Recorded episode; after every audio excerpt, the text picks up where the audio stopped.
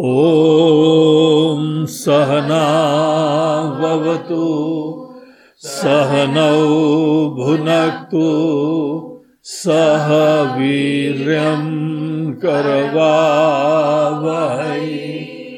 तेजस्विनावधीतमस्तु मा विद्विषावहै। ॐ शान्ति शान्ति शान्ति हरिओम आज से हम लोग अपने वेदांत श्रवण माला के अंतर्गत एक नए ग्रंथ का अध्ययन करने जा रहे हैं। इसको हम ग्रंथ कह रहे हैं, लेकिन ये ऐसा कोई लंबा चौड़ा ग्रंथ नहीं है। दरअसल ये एक प्रकरण है जो कि एक श्लोक मात्र में दिया गया है। इसीलिए इस प्रकरण का नाम एक श्लोकी है। ये एक श्लोकी का जो प्रकरण है, वो भगवान श्री आदि शंकराचार्य जी के द्वारा रचित है। उनकी बहुत ही अनेकानेक रचनाएँ हैं जो आप सब लोगों को पता होगा। हमारे अद्वैत वेदांत के वो सबसे जो है प्रखर एक वक्ता थे, आचार्य थे। उन्होंने यही नहीं कि अद्वैत वेदांत का बहुत ही अच्छी तरीके से प्रतिपादन करा, विशद रूप से करा, अनेकों लोगों के भ्रम दूर करे। लेकिन एक बहुत ऐतिहासिक काम उन्होंने ये भी करा कि जिस समय उनका आविर्भाव हुआ था, उस समय पूरे देश में अनेक अनेक प्रकार के मत मतांतर विराजमान थे और ज़्यादातर वो सब वेदों से जुड़े हुए थे, लेकिन वास्तविक वेदों का क्या दर्शन है, उसके बारे में सब लोगों के अपने अपने मत थे, धारणाएँ थी। और अनेक चीज़ें जो हैं गलत थी। जब सिद्धांत किसी के बड़े सतही होते हैं। अब हम उनको पूरा गलत नहीं कह सकते, लेकिन ये कहो सतही थे। कुछ एक छोटा सा जो है, वो उसका एस्पेक्ट ले लिया, उसी को जो है, वो कोई प्रतिपादित कर रहा है, उसी का अध्ययन कर रहा है, उसके अनुरूप साधना कर रहा है। जैसे कहीं पे जो है, वो पूजा, कर्मकांड, यज्ञ। बड़ा महत्वपूर्ण इसका रोल है। लेकिन कुछ लोग यहाँ पे ऐसे करने लगे कि यज्ञ से ही सब कुछ होगा कोई जो है उपासना की चर्चा करने लगे, वहाँ पे उपासना का बहुत ही महत्वपूर्ण रोल है, लेकिन वो लोग केवल उपासना ही करने लगे। कोई कहीं पे योग की चर्चा आई तो फिर कोई योगाभ्यास करने लगे तो उनको केवल योग में ही सब कुछ दिखाई पड़ने लगा। तो टोटल पिक्चर जो है, सब लोगों को नहीं प्राप्त होती है। और ये केवल उनके काल विशेष की बात नहीं है, ये हम लोग अगर आज भी अपने देश और दुनिया में देखें तो आज भी यही विराजमान है। अनेकों लोग जो हैं, वो बड़े आस्तिक हैं, श्रद्धालु हैं, और अपने हिंदू धर्म के प्रति बड़ा स्वाभिमान रहते हैं। लेकिन वो लोग क्या दृष्टि रखते हैं, क्या सोच रखते हैं? केवल हमको मंदिर जाना है। मंदिर बहुत ही पवित्र, महत्वपूर्ण स्थान है, लेकिन इसके अलावा और कुछ करते ही नहीं है। उनके जीवन में परिवर्तन हो, उनके वैल्यूज़ में परिवर्तन हो, उनकी भावना में परिवर्तन हो, उनके अहंकार, अभिमान में परिवर्तन हो, कुछ नहीं होता, केवल मंदिर जाते रहेंगे। तो कुछ ना कुछ समझ में कमी है। ये लोग ऊपर से अच्छे लोग दिखाई पड़ते हैं। उसी तरीके से कुछ लोग जो है वो अनुष्ठान कर रहे हैं किसी प्रकार का, जप का, ध्यान का, कोई बहुत योगाभ्यास कर रहे हैं। तो भिन्न भिन्न प्रकार के ये विचार हैं, जो साधनाएँ हैं। हर साधना का रोल होता है। लेकिन अगर हमको टोटल पिक्चर नहीं पता हो तो आदमी श्रद्धालु होके साधना करते हुए भी उचित लाभ नहीं प्राप्त करता इसीलिए हम लोगों को एक प्रामाणिक आचार्य लोगों की ज़रूरत पड़ती है, श्रोत्रिय ब्रह्मनिष्ठ गुरु की ज़रूरत पड़ती है, जो टोटल पिक्चर रखते हुए फिर जिसको भी जो साधना जब आवश्यक है, वो उसको बताते हैं और उचित समय पे उसको आगे बढ़ाते हैं उस साधना से। कोई भी साधन अपने आप में एंड नहीं होता है, सबका रोल होता है और एक दिन छोड़ना भी पड़ता है। फिर नेक्स्ट लेवल की साधना होती है। तो इसके लिए जो है, एक अच्छे गुरु आचार्य की बहुत ज़रूरत पड़ती। तो भगवान शंकराचार्य जी के समय ये इतनी बहुत बड़ी समस्या थी, देश ही पूरा विघटित हो रहा था। और अन्य धर्मावलंबी लोग आके हम लोगों का जो है, वो खंडन भी कर सकते थे। जब हमारा ज्ञान सतही होता है तो वो उचित लाभ देता नहीं है। और समाज के अंदर अनेकों विकृतियाँ अलग पैदा होती जाती है। इसीलिए यहाँ पे बौद्ध दर्शन एकदम प्रचलित होने लगा। गौतम बुद्ध जी ने यहाँ पे अपने देश की दुर्दशा देखते हुए उन्होंने एक पूरा बीड़ा उठाया कि हम जो है यह इन चीज़ों को दूर करेंगे। आज के अनेकों विद्वान लोग हैं, वो बोलते हैं, वो बड़े अच्छे वैदिक धर्म के अवलंबन लेने वाले थे। वो हिंदू थे। इसीलिए उनको एक हम लोग अवतार के तरीके से भी बोलते हैं। और उनका एकमात्र प्रयोजन यह था कि अनेकों प्रकार की विकृतियाँ ना समझी दूर करी जाए। ऐसे भिन्न भिन्न लोग थे, लेकिन उसके बाद, उनके जाने के बाद, उनके शिष्यों ने उसको कोई भिन्न रूप दे दिया भिन्न दर्शन दे दिया। यही कार्य जो है समय समय पे अनेक आचार्य लोग करते रहते हैं। भगवान श्री आदि शंकराचार्य जी का इतना ऐतिहासिक कार्य था कि आज हम लोगों का वैदिक धर्म, सनातन धर्म बचा हुआ है। इसकी समझ हमको है इसके लिए उन्होंने ग्रंथ की रचना करी, साधना के स्थानों की रचना करी, आचार्य लोगों की परंपराओं की व्यवस्था करी, साधन भजन की, मंदिरों की, तीर्थों की, हर चीज़ सोचा उन्होंने।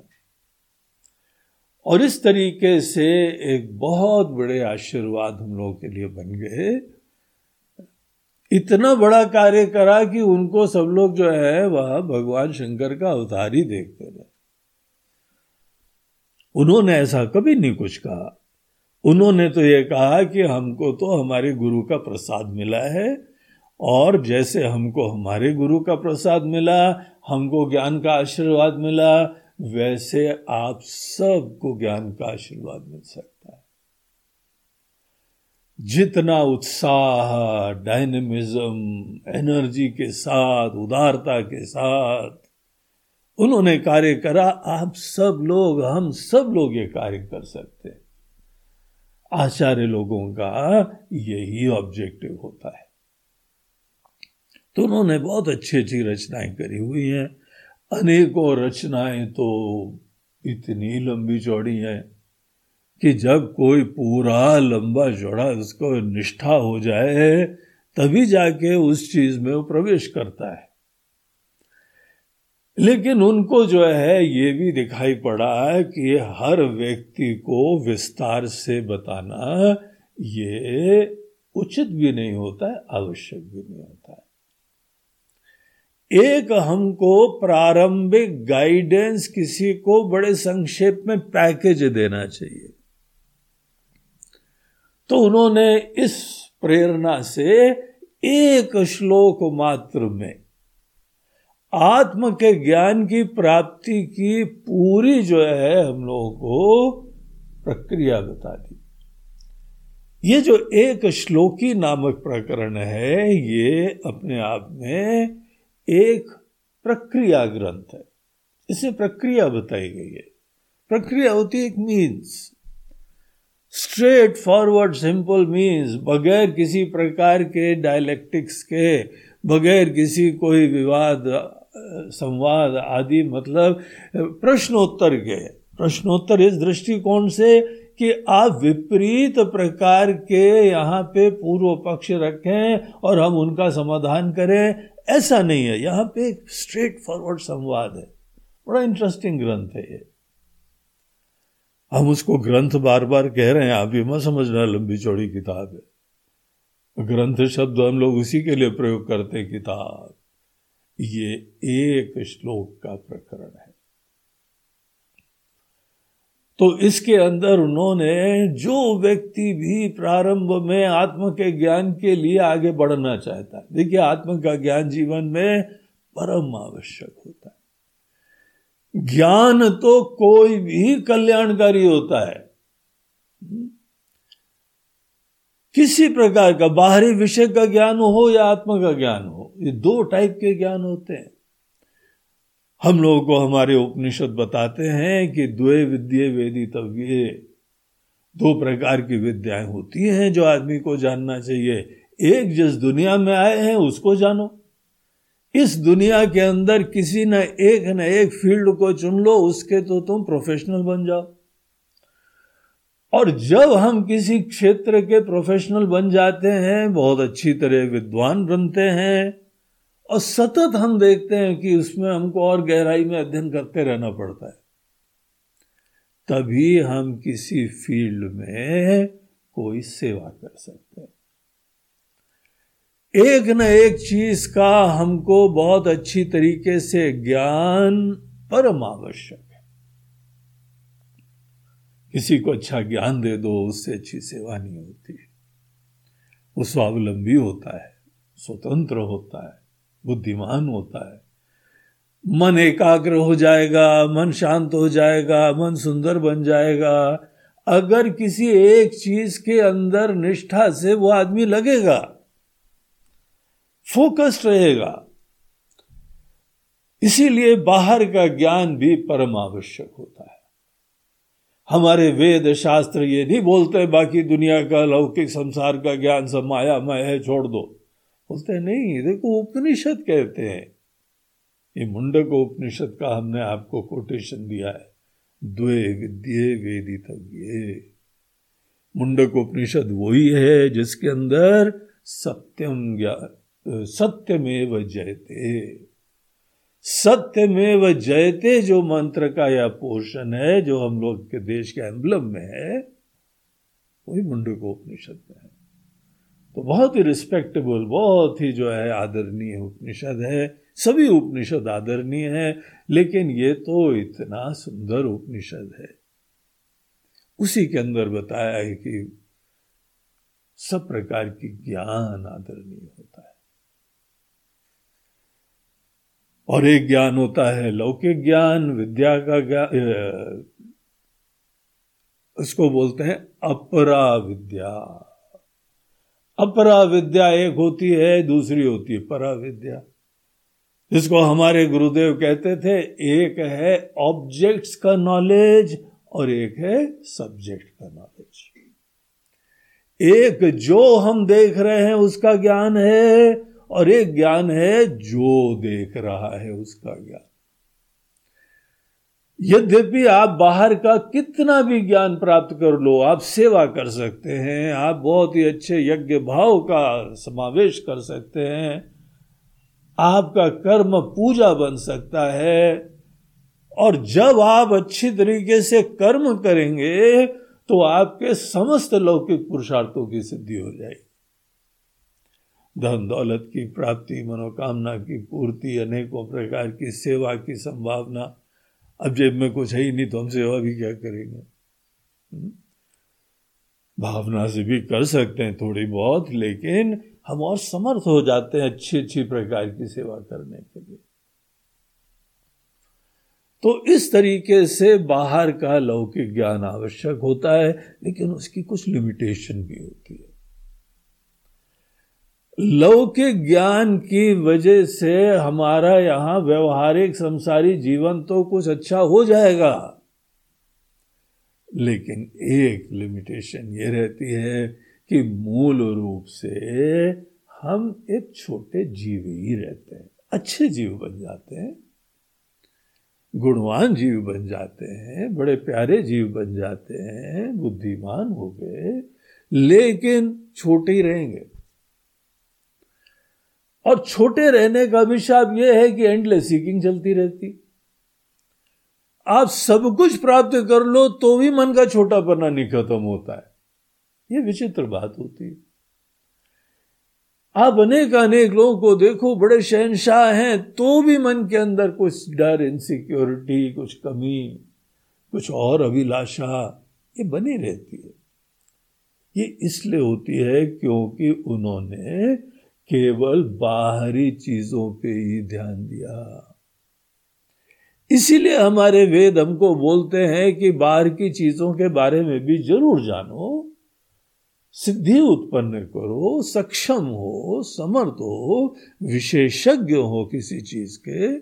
कोई डॉक्टर है, इंजीनियर है, वकील है, सीए है, मैनेजमेंट के लोग हैं, कंप्यूटर के लोग हैं किसी न किसी क्षेत्र में विशेषज्ञ बनो। और ये मत समझो कि तुम्हारा क्षेत्र छोटा बड़ा है। तुम्हारा कोई भी क्षेत्र हो, तुम उस क्षेत्र में कितने प्यार से, कितने दिलो दिमाग से लगते हो, उसके ऊपर तुम्हारी बाहर की सब सफलताएँ निर्भर होती इसीलिए अपना कर्म एक चुन लो, अपने जो भी दिल की आवाज़ है, जिसको हमारी गीता बोलती है, स्वधर्म, सहज कर्म, तुम्हारे अंदर जो प्रकृति है, उसको पकड़ के फिर उस क्षेत्र में खूब एक्सीलेंस उत्पन्न करो। उसको अपनी सेवा का माध्यम बनाओ, दुनिया को कुछ दे के जाओ उस क्षेत्र के माध्यम से। ऐसे बनना चाहिए। लेकिन ये वेदों की बात ध्यान रखो। अपरा विद्या बाहर के जो है लौकिक चीज़ों के बारे में ज्ञान, ये तुमको एक अच्छा इंसान ज़रूर बनाएगा, लेकिन तुम्हारा छोटापना, असुरक्षा, दीनता, ये से नहीं जाएगी। अगर हम लोग वेदों से सीधे पढ़ने ये सब जान लें तो कभी धोखा नहीं होगा।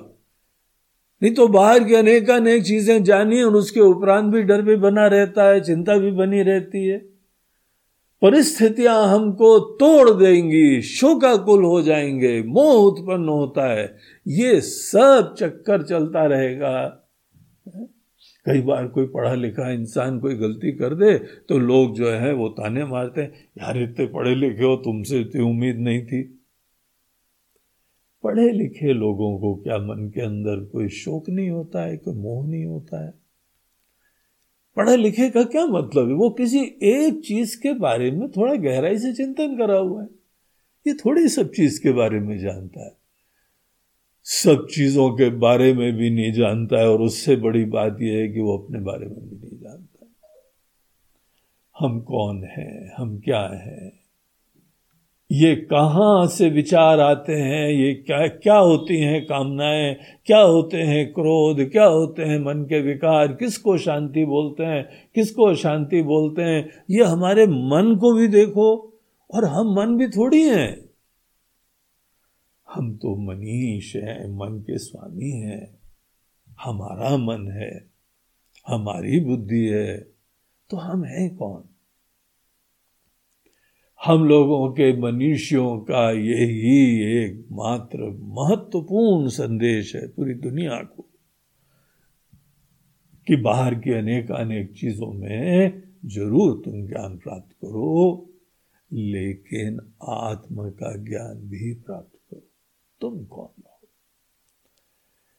बहुत ही महत्वपूर्ण और इंटरेस्टिंग विषय है।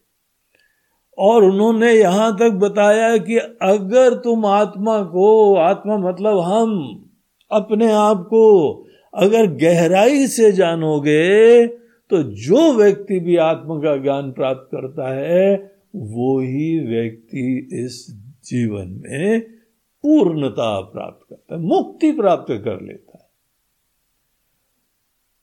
और देखिए, हम तो सबसे ज़्यादा प्रिय होते हैं, अपने लिए तो सब कर रहे हो। हमारी खुशियाँ, हमारे रिश्ते, हमारी पसंद, हमारा घर, हमारी गाड़ी, हम हम हम। इसी मैं की तो पूजा चल रही है। और अगर इसी मैं के बारे में हमने कोई गलती रखी है गलत फहमी रखी है, ना समझी रखी है तो सोच ली कितनी बड़ी ट्रेजेडी है। अपने आप को जानते नहीं एक आदमी नशे में रोड के ऊपर पड़ा हुआ था। तो कुछ अच्छे इंसानों ने देखा, उसको बोला कि देखो, बीमार है कि नशे में है, जो भी है, बेचारा इस समय बड़ा बेबस है। थोड़ी सी इंसानियत दिखाओ, उसकी मदद कर दो। तो उसको उठाया, उन्होंने और किनारे बैठाया, बैठा के कुछ पानी वानी पिलाया, चेहरे पे भी पानी की छींटे मारी। धीमे धीमे होश आया। तुम कौन हो? भाई कहाँ के हो? कुछ पता ही नहीं उसको। हमारा घर हम यही हैं। अब जैसा उसके दिमाग में फितुर होगा, वही बातें बोलने लगा। एक सज्जन तो जो है, नाटक खलते करते उनको थोड़ी भाँग पिला दी गई थी, वो अपने आप को राज़ी समझने लगे। नाटक खत्म हो गया तो भी हम राजा हैं। हम वस्तुतः कौन है ये नहीं पता हो। उस व्यक्ति के द्वारा दिया हुआ सब ज्ञान आप सोच लीजिए बेकार होता है। हम जो सतत हृदय में स्फुरित होता रहता है, हम उसको नहीं जानते हैं, बाकी हमारे ज्ञान की क्या कीमत रहेगी। कोई महत्व ही नहीं। और हर व्यक्ति अपने आप को छोटा समझ रहा है। इसीलिए तो अपने लिए काम कर रहा है वो। स्वार्थ के पीछे अपने कमी का ही एकमात्र ही तो रहस्य है। स्व के लिए, या तुमको स्व के लिए कितना करना है? तुम कितना खा चुके हो, कितना पी चुके हो, कितना सब आनंद ले चुके हो, अभी भी तुम तृप्ति नहीं हो रहे हो। कैसी भूख है? तुम तो कुंभकर्ण से भी ज़्यादा भूखे हो। वो छह महीने में उठता था, उसको जो है पूरे टनों में खाना खिलाया जाता था। हम लोग भी कितना खाते जा रहे हैं, बस खाते जा रहे हैं, अनुभव करते जा रहे हैं। ये चाहिए ये चाहिए ये चाहिए ये चाहिए। कितनी कमी विराजमान है। तो मैं की गलत फहमी का परिणाम तो देखो। अगर अपने आप को ठीक से नहीं जाना तो गलत जाना। क्योंकि अज्ञान में तो रहते नहीं, कुछ ना कुछ कल्पना कर लेते हैं। हर व्यक्ति की कुछ आइडेंटिटी है ना। आइडेंटिटी अप्रामाणिक है, क्योंकि कभी इस चीज़ के बारे में ना टाइम दिया है, ना सोचा है, ना महत्व दिया है। पूरी दुनिया की समस्याओं का कारण केवल यही है। हर अच्छा इंसान दुनिया को कुछ ना कुछ खुशियाँ देना चाहता है? कोई जो है इकोनॉमिस्ट यहाँ पे व्यवस्था करता है कि हम आपकी आर्थिक स्वावलंबन के लिए कोशिश करें। कोई पर्यावरण वाला इन्वायरमेंट को अच्छा करके दुनिया को अच्छा करता है। कोई किसी का शरीर का रोग दूर करवाने के द्वारा किसी को सुखी करवाता है। हमारे ऋषियों ने देखा कि हम सब लोगों का दुख कैसे दूर करें। दुख का कारण क्या है? तो बहुत सीरियसली इस मैटर को उन्होंने विचार करके देखा और ये पता लगा इसके अंदर दरअसल कोई दुनिया में प्रॉब्लम नहीं है। प्रॉब्लम यह है कि अपने बारे में ये निराधार बात सोच रहा है। न इसके अंदर छोटापना है, न इसके अंदर सुरक्षा है, बस मान लिया है वो जीवन भर तड़प रहा है। इसलिए बहुत प्रेम से उन्होंने सब लोगों को बोला कि तुमको आत्म का ज्ञान प्राप्त करना चाहिए। बाकी सब जब ज्ञान का भी अपना आदरणीय स्थान है, लेकिन सबसे महत्वपूर्ण अगर समझो तो आत्म के ज्ञान को समझो। विचार करो, हम कौन है? बहुत इंटरेस्टिंग विषय है। और इस विषय को अगर आप गहराई से एक बार लेते हैं तो आपको इतना दिव्य प्रसाद मिलेगा कि दुनिया नहीं दे सकती उतना ज़्यादा प्रसाद। तो ऐसे किसी ज्ञान के लिए कोई व्यक्ति जो है वो प्रेरित हुआ। और उसने बोला, ठीक है महाराज जी, आत्म का ज्ञान प्राप्त करना है। कौन सा अध्ययन करें? तो किसी जो है स्वामी जी के पास पहुँच गया उन्होंने बोला, बेटा, ऐसा करो प्रस्थान त्रय का अध्ययन कर डालो। पहले वेदांग का ज्ञान प्राप्त कर लो, फिर उसके उपरांत वेदों का ज्ञान प्राप्त करना और पूजा पाठ भी कर लेना, बाद में जो है ना, वो प्रस्थान त्रय कर लो। बस तुमको आत्म ज्ञान हो जाएगा। बोलते, ठीक है महाराज, ये प्रस्थान त्रय क्या बोला है? बोले प्रस्थान त्रय मतलब अपने कम से कम जो है वह ग्यारह उपनिषद हैं। और ग्यारह उपनिषद का निष्कर्ष ब्रह्म सूत्र में बताया है, उसके टेक्निकल जो है, जो भी मन में डाउट्स हैं, उसको दूर करने के लिए वो सब जितने भी तार्किक समस्याएँ हैं, उसका समाधान करने के लिए ब्रह्म सूत्र पढ़ लेना और व्यवहार में इस ज्ञान को कैसे लाते हैं, उसके लिए भगवत गीता पढ़ लेना। ये तीन प्रस्थान है। ठीक है महाराज जी, ब्रह्म गीता पढ़ते हैं, शुरुआत करते हैं। कितने श्लोक हैं? केवल सात सौ श्लोक हैं।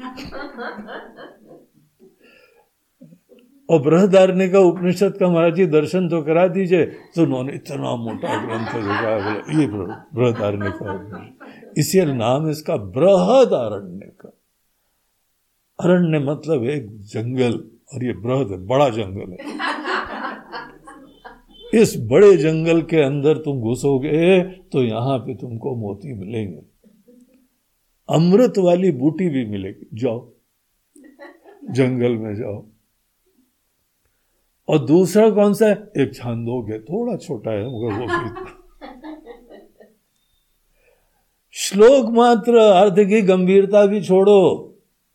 श्लोक मात्र इतने, मंत्र इतने। फिर वो व्यक्ति बोलता है कि महाराज जी, अभी इस समय करना ज़रूरी है क्या कि रिटायरमेंट के बाद कर ले? हाँ? इतना ज्ञान रूपी अरण्य है, इतना ज्ञान रूपी एक पूरा क्षेत्र है।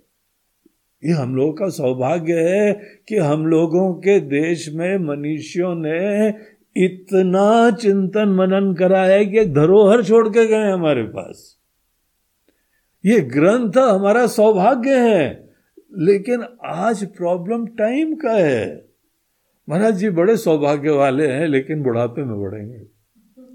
क्यों? आपको क्या पता हमारे काम धंधे में कितनी व्यस्तता होती है।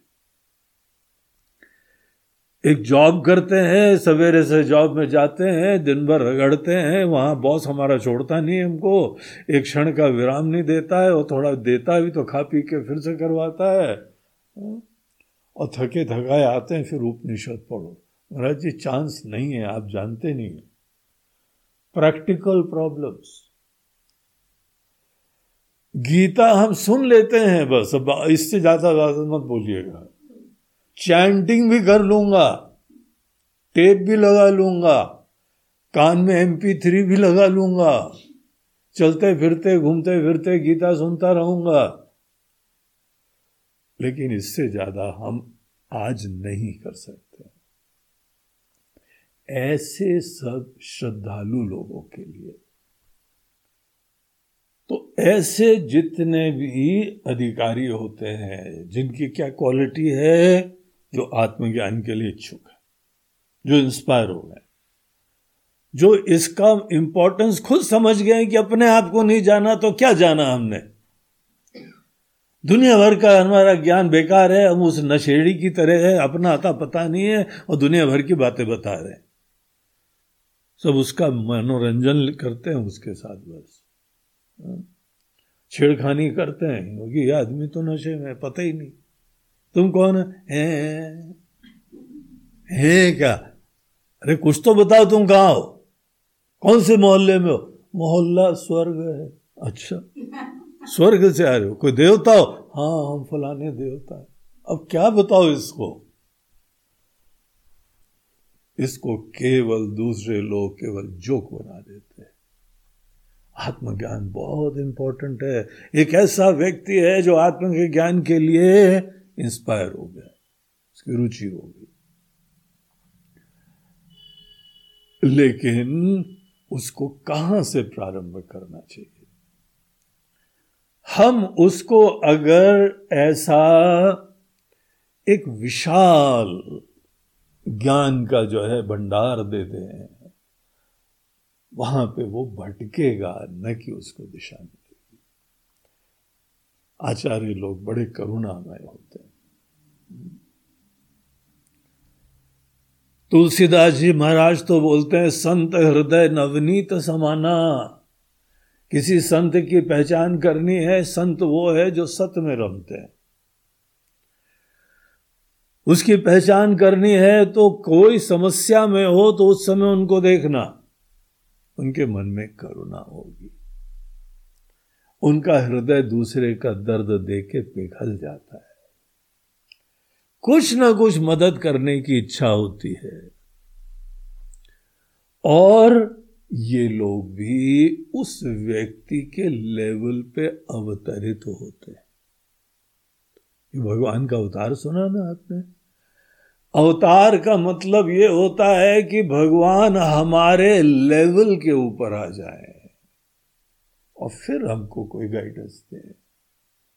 हमारे आचार्य लोग सदैव अवतार लेते रहते। किसी को भी समस्या हो, उसकी समस्या यथासंभव समझने की कोशिश करेंगे।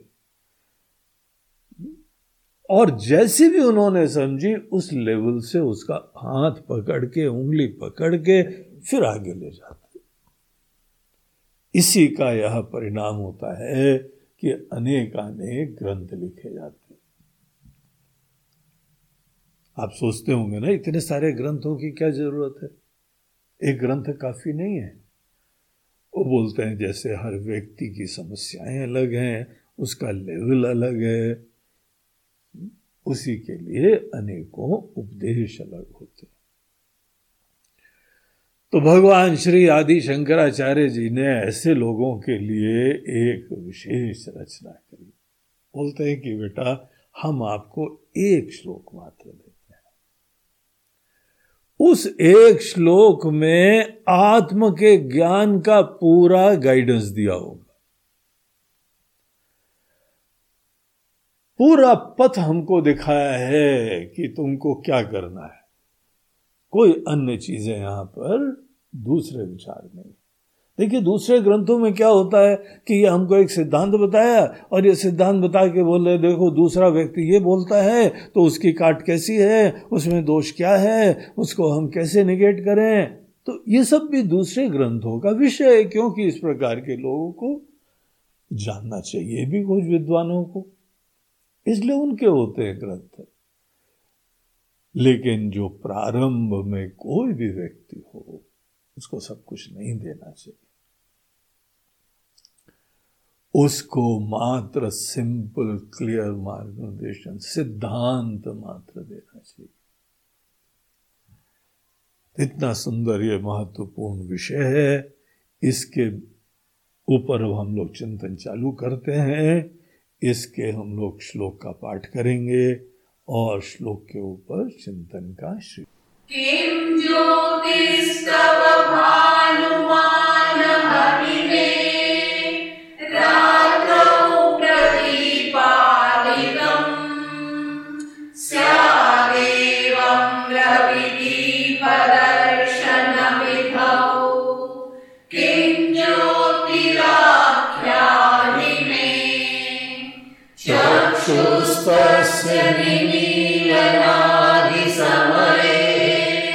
किं किं तत्रामतो भवान् परमकम् प्रभो तो ये जो आप लोगों ने श्लोक सुना, इसका प्रारंभ क्या होता है कि पूरा ग्रंथ जो है एक क्वेश्चन आंसर फॉर्म में स्ट्रेट फॉरवर्ड शंकराचार्य जी बोलते हैं कि तुमको एक चीज़ के ऊपर विचार करना चाहिए। जो भी अनुभूतियाँ प्राप्त होती हैं, समस्त अनुभूतियाँ किसी न किसी चीज़ प्रकाश के द्वारा प्रकाशित होती है, उसके बाद ही विषय का ज्ञान होता है। ठीक है ना इतनी बात तो? लॉजिकल सिंपल कि हर ज्ञान के लिए वो ज्ञान विषय का कैसा होता है, क्या नहीं होता है अच्छा होता है, बुरा होता है, पसंद होता है, नापसंद होता है, ये सब चीज़ें तो ठीक हैं, लेकिन अगर हमको ज्ञान हो रहा है तो एक बात सोचो एक लाइट है, वो प्रकाशित कर रही सब चीज़। को हम लोग जैसे कहीं पे जो है पिक्चर देख रहे हैं। और सामने पूरा प्रोजेक्शन बढ़िया स्क्रीन के ऊपर चल रहा है। उस समय लाइट चली गई। देखो, तब लाइट की वैल्यू होती है। कई बार ये जो हम लोग देखते हैं ना इलेक्ट्रिसिटी बोर्ड वाले बीच बीच में लाइट्स ऑफ़ कर देते हैं ना। वो जानबूझ के करते हैं। सब लोगों को पता लगे कि तुम्हारी अनुभूतियाँ बगैर लाइट के संभव ही नहीं है। वो कारण तो कुछ और है, लेकिन हम अपनी तरफ़ से उसको मोड़ रहे हैं। अगर यहाँ सतत लाइट मिलती रहे तो लाइट का महत्व ही नहीं रहता है। हमको लाइट का महत्व समझना चाहिए। बगैर लाइट के हम लोग कभी भी कोई अनुभूतियाँ नहीं प्राप्त कर सकते। हम भारत देश में हो या किसी देश में हो, हम परलोक चले जाएँ, कहीं पर भी चले जाओ। अगर लाइट नहीं होगी तो वहाँ का अनुभव कैसे होगा? घोर अमावस की रात हो। कौन सी चीज़ देखोगे? तो भी कुछ ना कुछ तो हमको अनुभव होता है, उसका रहस्य आगे हम लोग चर्चा करेंगे। लेकिन हम लोग को लाइट का महत्व तो समझ में आना चाहिए। तो यहाँ पे आचार्य बोलते हैं कि देखो, हम तुमको एक स्टार्टिंग पॉइंट देते हैं। तुम आज तक तुम्हारा ऑब्सेशन रहा है, क्या तुम देखते हो? मैंने ये देखा, मैंने वो देखा, मैं ये देखूँगा, मैं वो देखूँगी। जो भी तुम देखोगे जीवन में, उसी के लिए हमारा संकल्प विकल्प चलता रहता है ना। हमारी प्रार्थनाएँ होती हैं उसके बारे में। भगवान थोड़ी कृपा करिए, हमको वो भी दिखा दीजिए। हमने बाकी सब देखा है, अब हमको एक बार चारों तीर्थ करवा दो भगवान। भगवान के वो दर्शन करेंगे। हम एक नई चीज़ देखना चाहते हैं। क्या बढ़िया साथ था किसी का? कितना बढ़िया देख रहे थे और क्या अनुभव कर रहे थे? ये भी बाहर का विषय प्रदान है। तो बोलते हैं, तुमको एक नई चीज़ करनी है कि अब इस दिशा में सोचो कि किस प्रकाश से तुम सब चीज़ों को जान रहे हो। ये आत्म के ज्ञान का पहला स्टेज है। तो सब वो अरण्य वरण्य किनारे करो जितने सारे लाइब्रेरी जमा करी हो ना, उनको रखे हो, उनको बाद में पढ़ना है एक दिन, एक ना एक दिन। बड़े प्रेशस जेम्स हैं। लेकिन आज हम जब तक इस चीज़ में प्रवेश नहीं करें, हमारे लिए कोई मीनिंग नहीं तो हमको जो है आत्म का ज्ञान प्राप्त करने के लिए इन्हीं ग्रंथों का निष्कर्ष है कि ये चीज़ मात्र तुम्हारे लिए प्रधान रहे कि हम किस चीज़ के द्वारा जानते हैं। प्रकाशक ज़्यादा महत्वपूर्ण तुम्हारे लिए होने लगे अब। प्रकाश्य तो तुमने देखा ही है। जो वस्तु प्रकाशित हो रही है। जो ऑब्जेक्ट हम जान रहे हैं और जो यहाँ पे सब चीज़ों को रिवील कर रहा है। उसको भी तो थैंक यू बोलना है ना। कितने सारे लोग जो है कंट्रीब्यूट कर रहे हैं तुम्हारी अनुभूतियों के लिए। ये प्रकाश हमको कितना ब्लेस कर रहा है। और जो भी अच्छा इंसान है कृतज्ञता से युक्त, समस्त उन लोगों को प्रणाम करता है, धन्यवाद करता है। इनफैक्ट पूरी पूजा पूजा केवल भगवान को धन्यवाद देने के लिए होती है। बहुत ही महत्वपूर्ण चीज़ है, ऐसे नहीं है कि खाऊ आदमी खाते चले जाओ, कभी मुड़ के थैंक यू भी मत बोलो।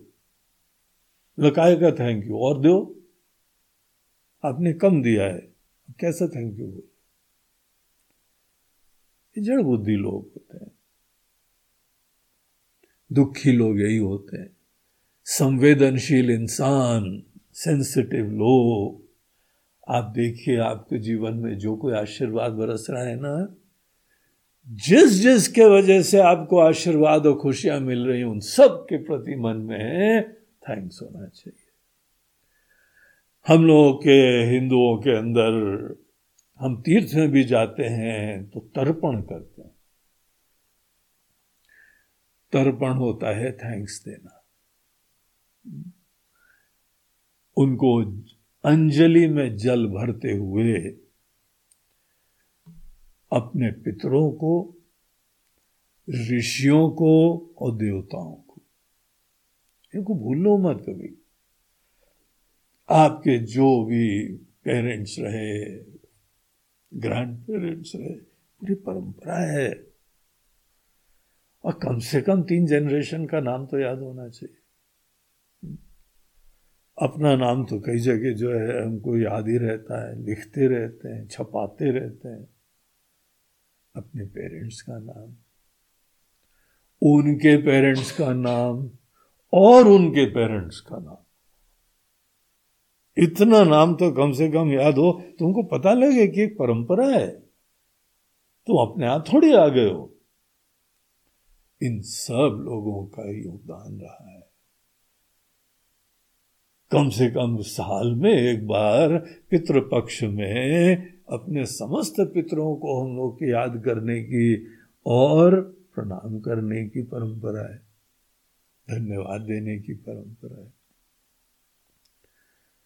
हम लोग के ऊपर ऋषि ऋण भी है। ये पितृ ऋण होता है और ऋषि का भी ऋण होता है। बहुत आशीर्वाद होता है। हम एहसान मंद हैं। ऋणी हैं उनके।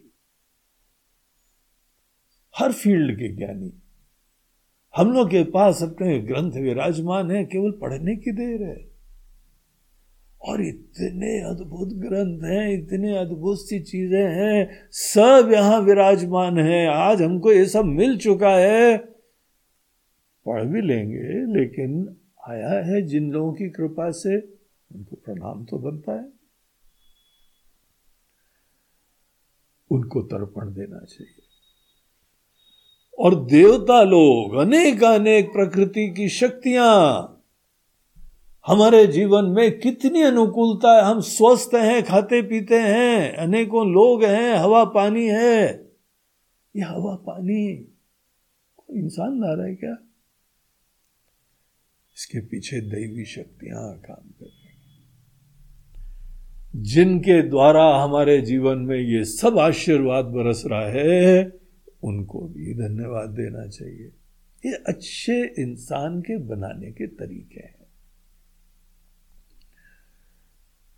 तो यहाँ पर हमारी समस्त अनुभूतियों में एक चीज़ का बहुत बड़ा कंट्रीब्यूशन होता है, और वो होता है प्रकाश, ज्योति।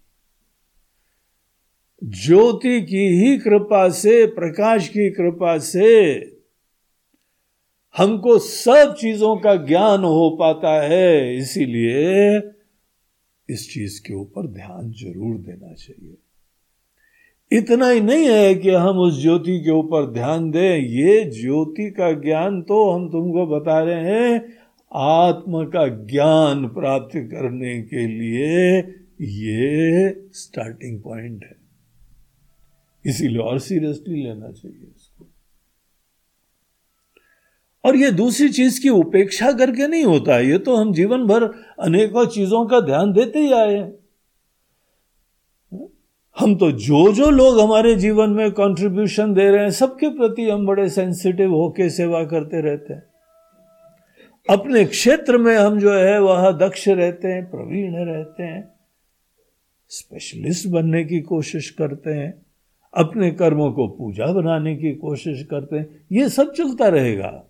इसको रोकने की बात नहीं होती है। लेकिन उस ज्योति के कॉन्शियस होने की बात है। ये समझने की ज़रूरत है। किस प्रकाश से हमको समस्त अनुभूतियाँ जानी जाती?